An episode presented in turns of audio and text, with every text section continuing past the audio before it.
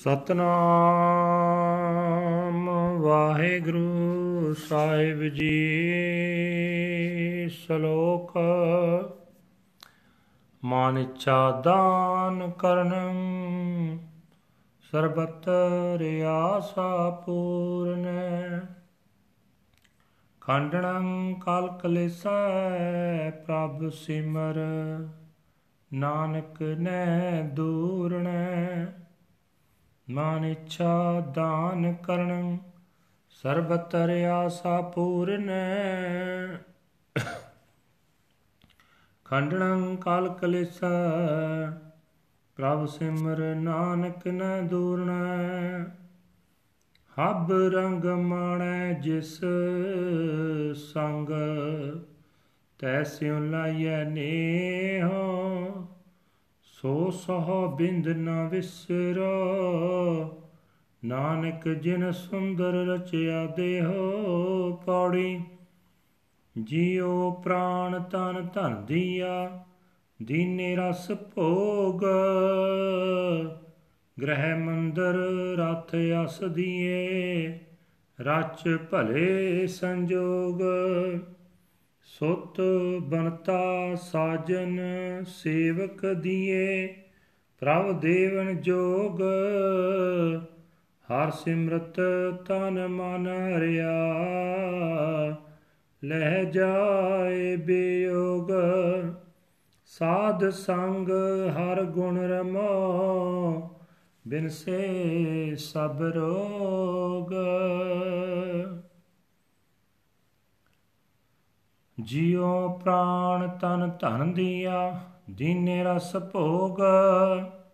ਗ੍ਰਹਿ ਮੰਦਰ ਰਥ ਰਥ ਅਸ ਦੀਏ, ਰਚ ਭਲੇ ਸੰਜੋਗ। ਸੁਤ ਬਨਤਾ ਸਾਜਨ ਸੇਵਕ ਦੀਏ, ਪ੍ਰਭ ਦੇਵਨ ਜੋਗ। ਹਰ ਸਿਮਰਤ ਤਨ ਮਨ ਹਰਿਆ, ਲੈ ਜਾਏ ਵਿਜੋਗ। ਸਾਧ ਸੰਗ ਹਰ ਗੁਣ ਰਮਾ ਬਿਨ ਸੇ ਸਭ ਰੋਗ। ਵਾਹਿਗੁਰੂ ਜੀ ਕਾ ਖਾਲਸਾ, ਵਾਹਿਗੁਰੂ ਜੀ ਕੀ ਫਤਿਹ। ਇਹ ਹਨ ਅੱਜ ਦੇ ਹੁਕਮਨਾਮੇ ਜੋ ਸਾਹਿਬ ਸ੍ਰੀ ਗੁਰੂ ਗ੍ਰੰਥ ਸਾਹਿਬ ਜੀ ਦੇ ਵਿੱਚ ਗੁਰੂ ਅਰਜਨ ਸਾਹਿਬ ਜੀ ਦੇ ਵਿਚਾਰੇ ਹੋਏ ਹਨ।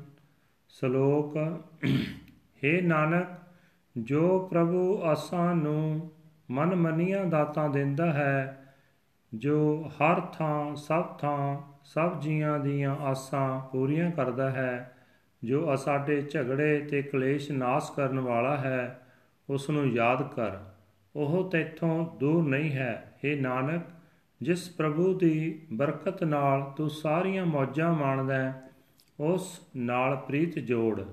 ਜਿਸ ਪ੍ਰਭੂ ਨੇ ਤੇਰਾ ਸੋਹਣਾ ਸਰੀਰ ਬਣਾਇਆ ਹੈ ਰੱਬ ਕਰਕੇ ਉਹ ਤੈਨੂੰ ਕਦੇ ਵੀ ਨਾ ਭੁੱਲੇ। ਪ੍ਰਭੂ ਨੇ ਤੈਨੂੰ ਜਿੰਦ, ਪ੍ਰਾਣ, ਸਰੀਰ ਤੇ ਧਨ ਦਿੱਤਾ ਤੇ ਸਵਾਦਲੇ ਪਦਾਰਥ ਭੋਗਣ ਨੂੰ ਦਿੱਤੇ। ਤੇਰੇ ਚੰਗੇ ਭਾਗ ਬਣਾ ਕੇ ਤੈਨੂੰ ਉਸਨੇ ਘਰ ਸੋਹਣੇ ਮਕਾਨ, ਰਥ ਤੇ ਘੋੜੇ ਦਿੱਤੇ। ਸਭ ਕੁਝ ਦੇਣ ਯੋਗ ਪ੍ਰਭੂ ਨੇ ਤੈਨੂੰ ਪੁੱਤਰ ਵੋਟੀ ਮਿੱਤਰ ਤੇ ਨੌਕਰ ਦਿੱਤੇ। ਉਸ ਪ੍ਰਭੂ ਨੂੰ ਸਿਮਰਿਆ। ਮਨ ਤਨ ਖਿੜਿਆ ਰਹਿੰਦਾ ਹੈ। ਸਾਰੇ ਦੁੱਖ ਮਿਟ ਜਾਂਦੇ ਹਨ। हे ਭਾਈ ਸਤ ਸੰਗ ਵਿੱਚ ਉਸ ਹਰੀ ਦੇ ਗੁਣ ਚੇਤੇ ਕਰਿਆ ਕਰੋ। ਸਾਰੇ ਰੋਗ ਉਸ ਨੂੰ ਸਿਮਰਿਆ ਨਾਸ ਹੋ ਜਾਂਦੇ ਹਨ। ਵਾਹਿਗੁਰੂ ਜੀ ਕਾ ਖਾਲਸਾ, ਵਾਹਿਗੁਰੂ ਜੀ ਕੀ ਫਤਿਹ। This is today's Hukamnama from Sri Darbar Sahib, Amritsar, uttered by our fifth guru guru arjan dev ji under slok He grants our hearts desires and fulfills all our hopes. He destroys pain and suffering. Remember God in meditation, O Nanak. He is not far away. Love Him with whom you enjoy all pleasures. Do not forget the Lord even for an instant. O Nanak, He fashioned this beautiful body, body. he gave you your soul, breath of life, body, and wealth. He gave you pleasures to enjoy. He gave you households, mansions, chariots, and horses. He ordained your good destiny. He gave you your children, spouse, friends, and servants. God is the all powerful, great giver.